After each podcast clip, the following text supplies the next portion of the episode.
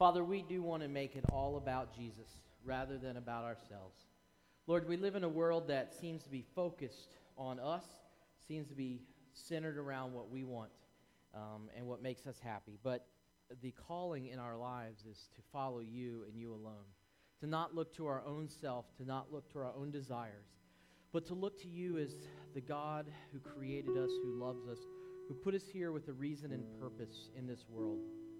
Father, that our lives would glorify you, not glorify ourselves, but would glorify you. And we pray that we would be those kind of people. Lord, as we talk about thanks and thanksgiving, Father, we just want to thank you for so much that you've done in our lives. Yeah, I know you put food on our table. You know, you give us churches and stuff like that. But when we think about all the things that you've done for us, Lord, there's so much that we don't see. How even when we rebel against you and reject you, you are constantly pulling us back to yourself. How you love us even when we fall and even when we make mistakes that you are calling us back to yourself. Lord, that above all else, that you want relationship with us and you work tirelessly to make that happen. We thank you for that. God, tonight we're just going to take a moment because I know that we all rebel and we all are broken and we all make mistakes. We're just going to go to you and ask for forgiveness for anything that's in our lives that doesn't need to be there. Let's just take a moment right now.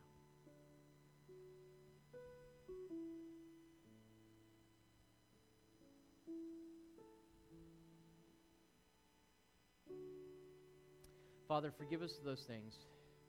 And again, we come before you tonight desiring to be a part of your body, of your community. Lord, as we talk about this difficult issue tonight, Father, may we be challenged to live in community with each other. Father, we pray that your Holy Spirit would be in our lives, guiding us and encouraging us and helping us to love each other and to forgive each other. Father, we pray all of this in Jesus' name.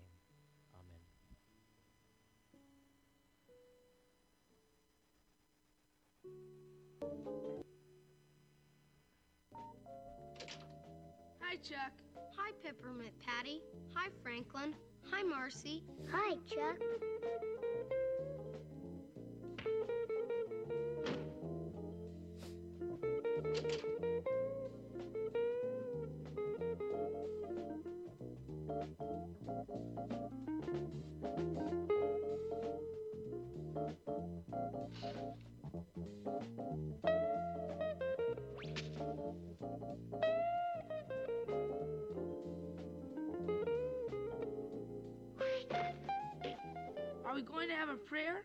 Thanksgiving, you know. Before we're served, shouldn't we say grace? In the year 1621, the Pilgrims held their first Thanksgiving feast. They invited the great Indian chief, Massasoit, who brought 90 of his brave Indians and a great abundance of food. Governor William Bradford and Captain Miles Standish were honored guests. Elder William Brewster, who was a minister, said a prayer that went something like this We thank God for our homes and our food and our safety in a new land. We thank God for the opportunity to create a new world for freedom and justice. Amen.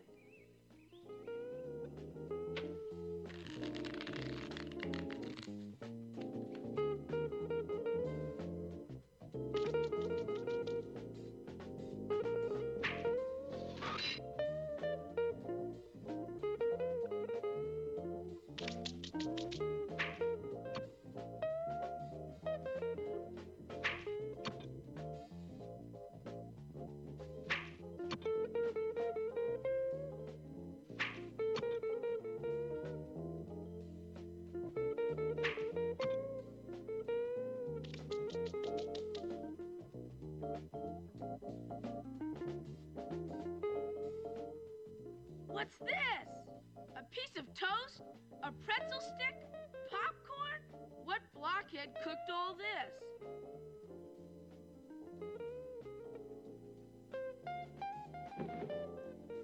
What kind of a Thanksgiving dinner is this? Where's the turkey, Chuck? Don't you know anything about Thanksgiving dinners? Where's the mashed potatoes? Where's the cranberry sauce? Where's the pumpkin pie?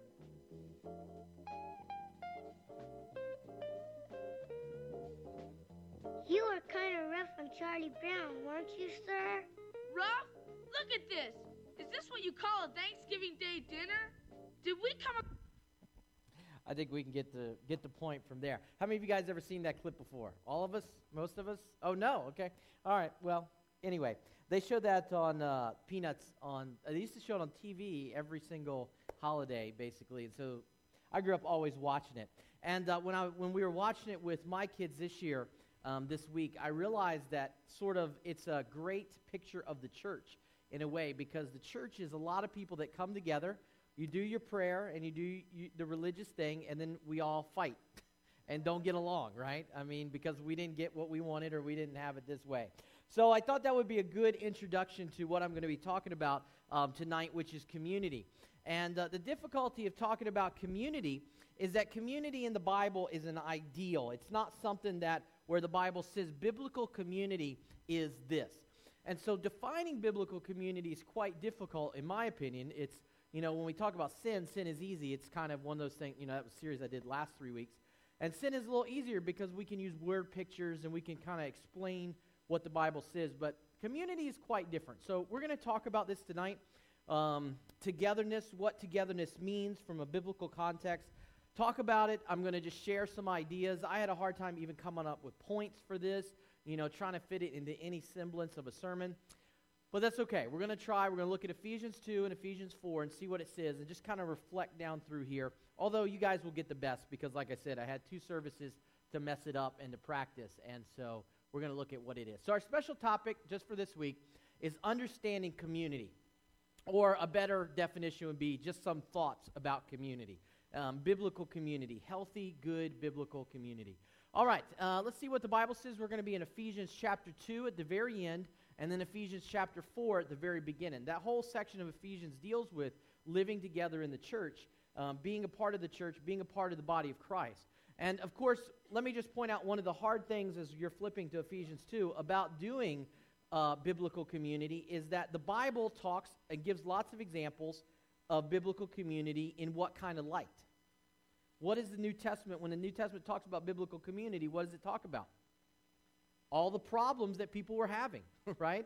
They gave examples, lots of examples of how not to do it, right? And not so many examples of how to do it. But we're going to talk about this again, Ephesians 2 uh, and uh, 4. All right, let's see what the Bible says here. I'm going to flip open there myself. I'm going to put my finger in it. We're going to talk about it tonight. Ephesians chapter 2. There we go. Um, in chapter 4. All right, here's what the Bible says. Talking about Christians here. Believers in Christ, you are citizens along with all of God's holy people. You are members of God's family. Together we are his house, built on the foundation of the apostles and the prophets. And the cornerstone is Christ Jesus himself. We are carefully joined together in him, becoming a holy temple for the Lord. Through him, you Gentiles are also being made part of this dwelling where God lives by a Spirit. Always be humble and gentle. Be patient with each other. This is in chapter 4, sorry. Uh, always be humble and gentle. Be patient with each other, making allowance for each other's faults because of your love. Make every effort to keep yourselves united in the Spirit, binding yourselves together with peace. For there is one body and one Spirit, just as you have been called to one glorious hope for the future. All right, let's talk about this here and how it affects us. Like I said, I had a hard time even coming up with points this week because it's kind of a rumination, kind of a thought about this and about what the Bible has to say.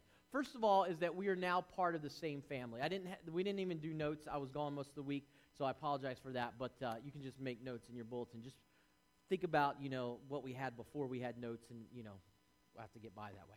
So we are now part of the same family. This is really critical because when we become a believer in Christ, that we become a part of his family. Now, let me start out by boring all of you and putting all of you to sleep because I know I saw everybody's faces in the first two services. Maybe I'll do this, uh, the introduction here, standing on my head, so you guys don't won't fall asleep. Okay. But here's the thing. Um, I have to say this because it's really critical. Because in the world, and even on TV or in the church world, sometimes in Christendom, we get this impression that we become a part of the church first. We become part of community, and that's the way that we know God. However, I'm going to argue with you and tell you tonight that that is not a biblical truth, okay? What happens is that for us to be a part of the family of God, we must first have relationship with God first, okay? Then we come into the family. Let me give you some examples of this. And again, I know this is the point that's going to put everybody to sleep. When we commit to God, we are adopted into his family. Paul says here, starting in verse 19, you are citizens along with all of God's holy people. You are members of God's family. Together we are his house, built on the foundation of the apostles and the prophets. Cornerstone is Christ Jesus himself. We are carefully joined together in him becoming a holy temple for the Lord. Okay? So what happens is, is that when we um, choose to follow Jesus, when we come to that point in time in our lives where we commit our life to Jesus, then the Bible describes one of the words or images it uses to describe how that occurs is that we are adopted into the family of God. We are children of God, but only by adoption, according to the Bible. Okay? So we are adopted into the family. Now, if we, let's say that we all decide tonight that we're going to go to adoption agency and we're going to adopt someone. Okay? We go, we're going to adopt a child. If we go meet with that child, we hang out with that child, we fellowship with that child, we do family things with that child, but we actually never adopted that child, that child is still not a part of our family. Okay? We're just doing family type things with that child. Um, for that child to actually be in our family, we must actually adopt that child. Okay? Now, in the same way, for us to be a part of the family of God, for us to truly be children of God, we have to be adopted in the family. For that adoption to occur, we must have relationship with God. Okay, now let me explain why all this matters. All this matters, again, as I said, because there's a myth in our world that says, come and be a part of the family of God, and by being a part of it, then you will be in the family. But that's a problem. And that's a problem because we see over and over again, if you look in the average church, lots of people who come to church on Sunday morning, they'll sing, they'll raise their hands, they'll even they'll pray, they'll do all that stuff. They have no relationship with God. And when they stand before God, when they pass from this world, they'll say, Well, I went to church. You know, I was in the family. You can't, how can you say anything bad about me? But it is a necessity that we become um, children of God by adoption through believing in Jesus Christ. That is what allows us entrance into the family. Now, again, without naming names, I won't do that tonight. Sometimes I do, sometimes I don't. There are actually churches and churches loosely, you know, that even will teach come in, just be a part of the church. Don't worry about the Jesus thing, work that out later. Um, but the problem there is that you still have to have Jesus. He is the one that opens the door for you to be a part of the family of God. Okay, so what that means is, is that as the Bible says that God is carefully fitting together those who have been adopted, um, that's carefully joined together in Him, becoming a holy temple for the Lord. So if we have been adopted into the family of God, then when we commit ourselves to God and our relationship to Him through Jesus Christ, that when we come into the family, that at that point God is putting us together into his family, that we are in the body of Christ. We are then the church in a sense, and in the real, very biblical, literal definition of that word. We're part of the same family. So here's the crazy thing. The crazy thing is that when we commit our lives to God, that we are actually, in a sense, leaving from the Bible. We are leaving our old family and we are becoming a part of a new family. Now, this is the reason why a lot of people tend to be very hesitant about becoming a committed believer in Christ. Because when you share the gospel with someone who is, say, a Sikh, someone who is a Muslim, someone who comes from a very different culture, they'll say, Well, I, I would like to believe in Jesus, but I don't want to leave my culture. I want to still stay in my culture. And they fear the leaving of their old family for their new family. And yet that's what happens. Um, the Bible talks about the fact that when Jesus was on the cross, he even says to his own mom, you know, that this is now your family. The people of God are your family. So here's the cool thing that when we become followers of Jesus, we get a new family. Um, and that new family is also are those people who are committed to the Lord and who are serving him and are being built together as the people of God. Now, here's the thing though. The family of God is a community, a communion of God's people. Let's talk about this. Um, on Sunday mornings, once a month for us at BBC, other times for other churches, we have something called Lord's Supper or communion, right? You know, when you take the, the, the, the cracker and you take the, the juice, right? Uh, that we call communion. Why do we call it communion? Well, uh, communion, community, similar ideal, right? It means the common good, us coming together for the common good. The reason why we call this communion is because the people of God are coming together to give thanks for what Jesus has done for us. Sometimes churches call it the Eucharist, which means to give thanks. They call it communion because it's the people of God coming together to give thanks. The Lord's Supper because it's the supper that Jesus um, had with his disciples before he was crucified. And so this communion, um, the Bible also talks about the communion of saints, meaning those people who are united together for the common good. And so the family of God is a community, a communion of God's people that's supposed to be united together. But here's the problem, and, and, and this, is, this is the very real problem. God's plan for us is to be, and I'm, when I say us, I mean us here at BBC, is for us to be a community together, to be a family together. And the challenge when I, when I look around BVC is that we're all very different. I mean, I know it's a little harder in the evening services, but if you've ever been to the morning service and you look around, you know everyone's very different. We're different in ethnicity. We're different in gender. We're different in socioeconomic background, right? And the thing is, is that where else in the world would you have such a diversity of people that you weren't paying them to come together? In fact, when I think about it, eh, I think that the Bible is calling us to be the family together because we're in community, not because we're homogenized. Now, what does, homogen, what does homogenized mean? I used that in first service, didn't define it. What does it mean to be homogenized? To be all the same, right? And, and we know when we go to lots of churches that lots of churches throughout the world are homogenized, right? All the same people. They all make the same amount of money. They're all the same ethnicity. They all speak the same language. But here's the question I want to ask tonight Is that a biblical view of community? Is homogenization community? Well, I would argue that it is not. In fact, um, as the example I gave the last two services, um, I grew up in a church that was all one race, all one socioeconomic, and those people didn't get along at all. You know? So, what hope do we have here at BBC to get along and to love each other as God has called us to love each other when we speak a bunch of different languages and we all come from different socioeconomic backgrounds and different cultures and everything? Except for the power of God. And, and, and I, we're going to talk about this in a minute, but I've come to believe very strongly that homogenation for the church is bad. Just being in a church with people that you tolerate because they're like you is not what God calls us to be. Going to a church where we just tolerate people whether we like them or not, that's not what God calls us to be either. But God calls us to actually be in communion, in community with each other to actually have, the Bible uses the word koinonia, which is a famous word, um, famous word in the original language too, to describe how we are to come together for the common purpose and the common good. The family is a community, a communion of God's people. I mean, again, the Bible says here that we are carefully joined together in Him, becoming a holy temple for the Lord. Through Him, you Gentiles are also being made part of this dwelling where God lives by His Spirit. Why does, why does Paul mention Gentiles here?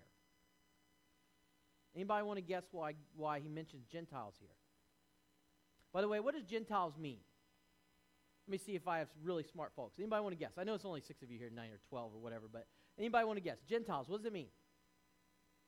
Okay, good, very good. That's actually that's very good. A lot of times in the Bible commentaries, you'll see it just mean Greek, but it doesn't really. I mean, Greek is sort of the general idea, but more specifically, it means non-Jews, and it could be any culture. I mean, it could it could include any culture there. And so, what Paul is saying here is that he's saying, listen, all the other nations, actually, the word Gentile is really ethnos, ethnicities, where we get the word ethnicity. And so, what Paul is saying here, all you different ethnicities, that God is working to build you into the kingdom too, not just Jewish people, but all people. And that there is an incredible amount of disagreement, even in the early church, between the different ethnicities. And that was the issue that they dealt with. Lots of issues in the New Testament that they dealt with. And so what happens is, is that God is calling us to put aside, you know, what we want and to work together for the common good, to be the family of God. Let me ask you a question. Um, if you were alone in the world, if you had no biological family, would that be good or would that be bad? Now, some of you are thinking, well, you know, I don't like my family, so if I could get rid of them, that might be a good thing. But in general, having family, is that a good thing or a bad thing? I think we'd all agree it's a good thing, right? We'd all agree it's a good thing. And so this is the problem because many people buy into this idea that I can be a Christian without community. You know? Uh, well, yeah, I mean, in fact, at lunchtime, during lunch, I sat with a, a group of BVCers, and they all told me, they all said, you know what, I have lots of friends who say, I believe in God, but I'm never going to go to church. But if God is intentionally calling us to be in community with each other, how are you going to do that sitting up on a mountaintop lighting a candle to something? Right? Is that what God intends for us? And in fact, as I mentioned, uh, I mentioned this a couple weeks ago. There's a famous, uh, there's a well-known pastor in Southern California. He just wrote a book. It's very popular right now, um, where he talks about the fact that lukewarm Christians will not be in heaven. Now, I don't know if I agree with that. Okay, I'm just going to tell you right now. I don't, I don't necessarily agree with that, but I think it's a very challenging idea, and he draws it from his look at Revelation, where it talks about uh, the lukewarm church there. Um, and you know, with us not being in community, as if we claim to be followers of Jesus, something is wrong there. Something is broken there. And I'm going to talk about why in just a second. But let's move on for a minute. We come together through Jesus. We come together through Jesus. See, the, the thing is, is that, as I mentioned, there's no way all of us would ever get together. I mean, just look around this room. Just with this small crowd, we would never be friends if we didn't know each other through Christ. I mean, you know, we would just never meet. We, you know, we would travel in different circles. I mean, we even speak different languages. You know, it just it wouldn't happen. But the reason why we are able to come together and put aside our differences is because of Jesus. He is the one who is the uniting factor in our community. Think about your kids, if you have kids for a second. Sometimes your kids fight, sometimes they don't get along, right? And sometimes they're like, ah, you know, leave me alone. I don't want to be in your family, and blah, blah, blah. They say things and they don't talk, and especially when they get older. But the uniting factor in with your kids is you, right? Because you're the parent. And it's the same way. Christ is our parent in a sense.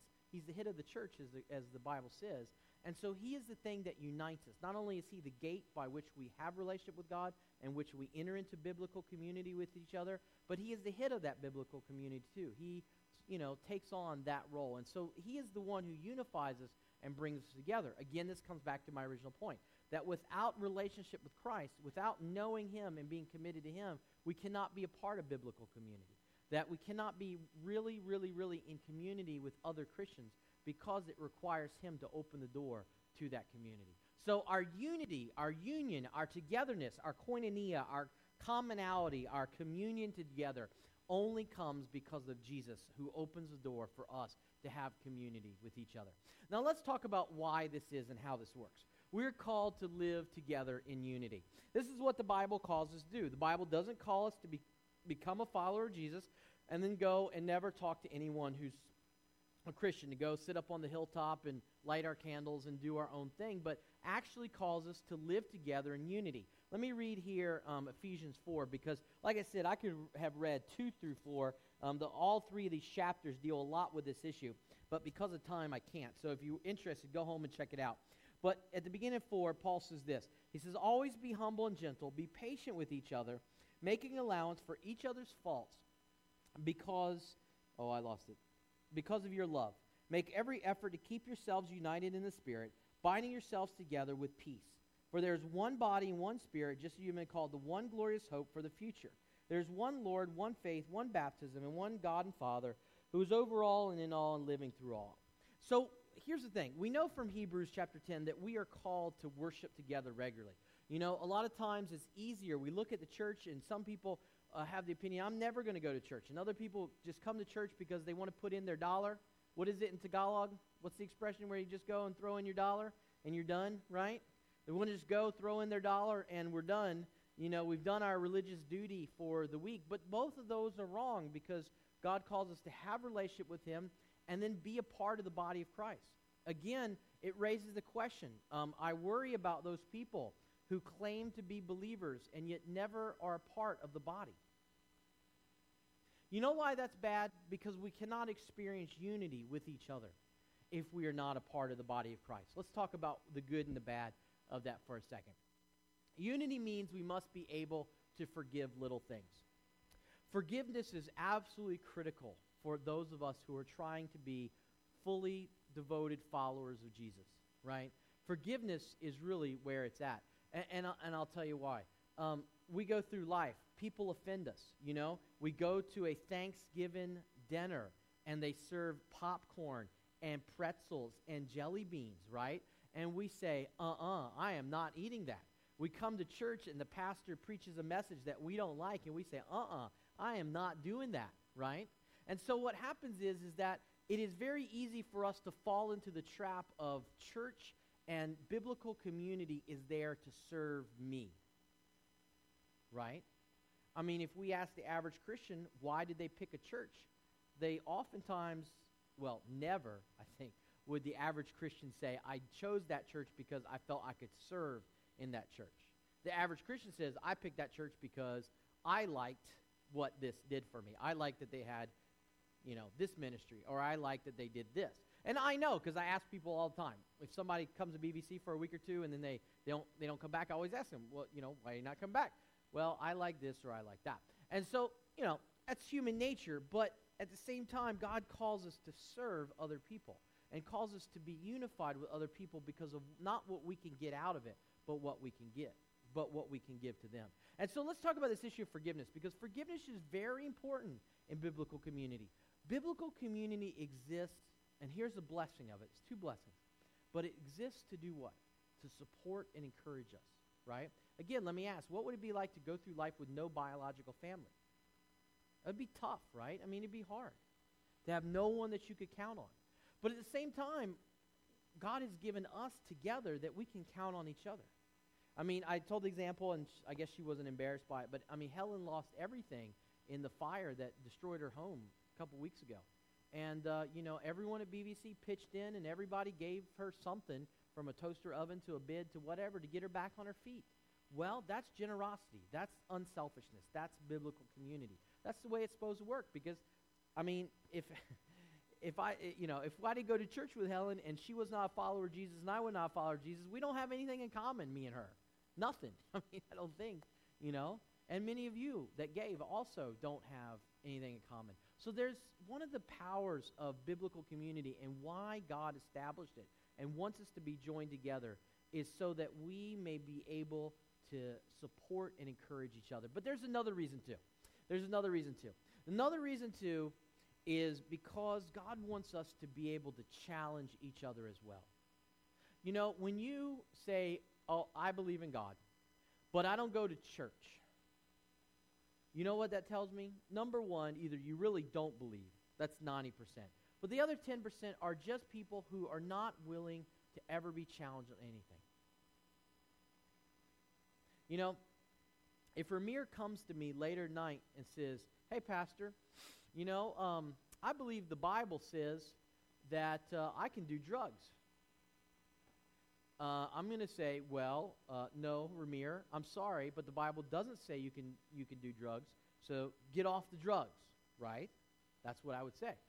And Ramir will get mad and he'll say, "Oh, that Pastor Douglas, he doesn't know my situation. He's not. A, he doesn't know. Blah blah blah." But because he's in community, it will allow me in brotherly love to challenge him, right? Um, and what happens is when you're rubbing shoulders with people who also love the Lord and who are different than you, it challenges us to be more Christ like in our life. Because the guy sitting up on the hill, it's easy for him burning the candles and, and just doing spirituality his way. It's easy for him to rationalize away anything. As a pastor, do you know how many times? Well, it's not like it's every week, but on a very regular basis, there are people who come to church and they'll come to church, you know, Easter, Christmas, or irregularly, and they'll say, Pastor, God is telling me to divorce my spouse. I'll say, No, he's not. No, I mean, with the except, I mean, if he's killing you, then that's one thing, okay? But he's not calling. No, just because you don't get along, that's not what God is. Oh yes, Pastor, I prayed about it. No, I'm sorry, that's not true. They always get mad. They always leave, right? But that's the function of biblical community, is that we are able to challenge each other. Because without someone there to support and challenge you in love, of course, the challenge must always be in love, but without someone there to challenge you, then you just start believing your own press. You start rationalizing away everything that you think. that you feel like you want to do. And you start believing things like, well, God says I can get divorced. God says I can do drugs. God says I can do whatever I want to do. What ends up happening, though, is a need to forgive because this is where it comes down. Because when you're rubbing shoulders with people and you're trying to encourage people, you're trying to challenge people, along the way, someone's going to get offended, someone's going to get their feelings hurt, right? And, you know, I'm sure that someone out here has been offended by me because of something I wore or something I said or I got offended because you wore something. And you know what? We all get offended. But God says, again, that if we can't, did I quote this already? I, I was supposed to mention it earlier, but the Bible says that if we're not able to forgive other people the little things in life, then God is not going to forgive us the big things, right? It's in Matthew. Matthew? Matthew, right. And so the thing is, is that it is necessary for us to practice forgiveness with each other. You know, l- let me mention one other thing. Actually, I'll mention two more things and we'll move on. We'll be done. Let me, let me mention two things. First of all, how many of you, when you get mad, lash out at your boss? Not many of you, right? You don't yell at your boss. But how many of you, when you get mad, will lash out at your family?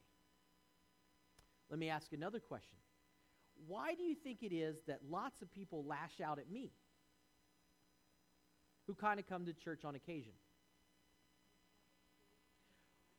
All right. Well, that's true, and I appreciate you saying that. Someone else, someone else guessed that earlier, but that's actually not it. That, eh, I mean, that, that does happen some, but that's not really it. I mean, it's true. I mean, I, I, I hope that's true, but that's not really it.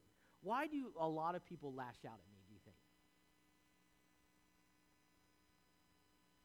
Well, why is it why do you lash out at your family but not your boss? Why do people lash out at each other at church but not in their workplace? That's right. That's right. They know that I will not hurt them back. That's right. I'm safe. I'm safe. You know, I can get mad with my mom and I can lash out at her and she's not going to stop loving me or being my mom. Pretty much, right? And so what happens is is that the church is a safe place for better or for worse to lash out at people. And so when people say things that hurt our feelings, the average person, uh, unfortunately, I have to tell you, when, when somebody tells them, I don't like what you're wearing, or I don't, you know, I don't like that you did that, or you didn't hold the door before me, they get mad and they just leave. They just leave the church because they don't, not really a part of the body of Christ, probably.